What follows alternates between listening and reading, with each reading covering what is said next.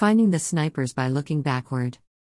I talk about it all the time, but if you are new to all this and have been getting your news from more mainstream sources, well, maybe you didn't know about the successive tyrants of the world, the World Economic Forum, who recently announced their great narrative from Dubai.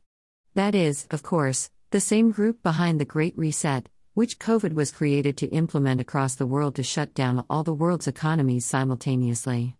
Then to have a managed restart under the United Nations using climate change fake science to drive the need. I was catching up on all the latest climate crises, United Nations propaganda, and Davos great narrative updates while playing the new Call of Duty, Vanguard. I was on a specific mission where you had to cross a vast field with broken up buildings off in the distance full of snipers.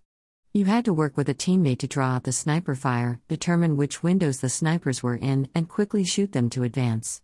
I couldn't help but see the parallels to what I was listening to. The political left has kept themselves concealed in darkness for a long time, forcing us to focus on their specific positions. As we put our sniper scopes on them, they'd shoot us from a different place. When we changed our priorities, they'd shoot us yet from somewhere else. But I like to look at the whole battlefield and pay attention to all the muzzle flashes from the various snipers to see them as one big story. And that's what the great narrative revealed to me. It was essentially a word for word utopian update of the old Edward Bellamy book Looking Backward. This time, climate change was the driver toward global socialism and communism, taking over government over private enterprise so that the state could justify the power grab. Since people resisted the first attempt, which took over 100 years to try, the political left has now turned to climate change to drive the justification, and it is evident to anybody who had a mind to look at the big picture. Looking Backward was essentially a short evolutionary novel meant to soft sell Karl Marx to America and was in 1888 the third most popular book behind Ben Hur. There was a massive following for the socialist utopia that the book describes when the hero wakes up 130 years in the future after being put to sleep with hypnosis only to suffer an accident in the process. When he finally wakes up, the world has evolved into a socialist utopia, complete with the state taking over ultimately the means of production. There is no crime, everyone is equal, and the government maintains that fairness at the expense of all else. It's a fluffy sort of fiction that, looking forward, was every bit like science fiction as Star Wars. Still, the premise was intentionally real, and a considerable following erupted from 1888 to 1900. It only ended because Bellamy had died, and the movement took on a new shape. But it's a period of history that hides behind other things like the Civil War, the invention of the airplane, the electric bulb. The Model T. It's a socialist movement that completely infected our education system at all levels, starting with John Dewey, who designed our public education system around the premise of Bellamy's book. So, this wasn't some fringe movement, it was the evolution of Karl Marx right in front of our faces, and it happened at the turn of the century. What evolved after it became the stuff of nightmares the creation of the Federal Reserve, the centralized control of money, progressive taxation, the big government politics that would lead to the New Deal. The attempts at creating the League of Nations, then finally the United Nations. It all started with that little book that replaced the gunfighters of Western expansion and the liberalized Easterner desire to assimilate the new nation's success.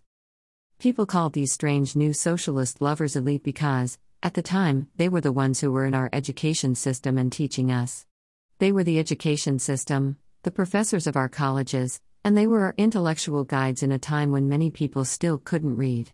Because many who founded America as a new country were suffering from an inferiority complex with Europe, these socialist lovers had the ear of many people we trusted to teach us things we didn't know due to our lack of culture and history.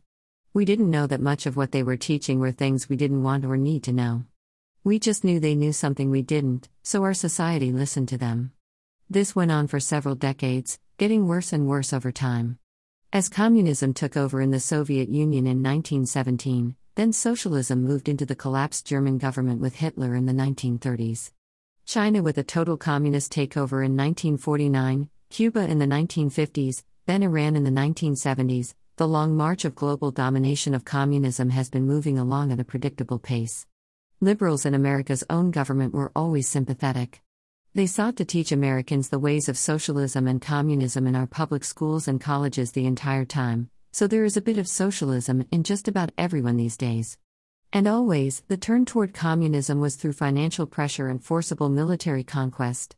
That is certainly the case in Germany, where their financial system completely collapsed after World War I, and China after fighting in World War II.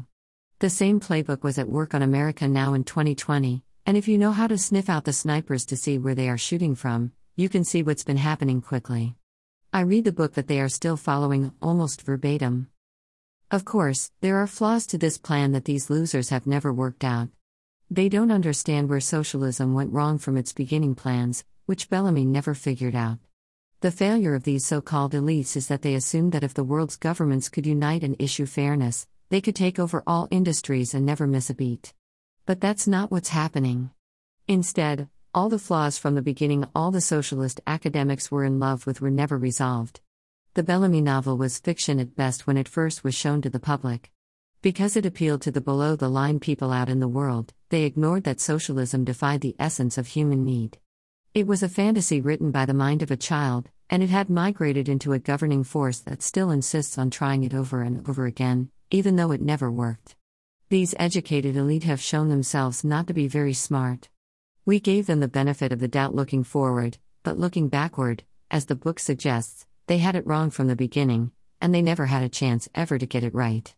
Yet that is the very premise of the Davos crowd of the World Economic Forum people. They are as lost as they ever were, and they, in their most profound thoughts, want to rule the world as all tyrants have over the many centuries of warfare. And they expect America to fall like all the other places in the world have, especially since they've spent over a century building the momentum.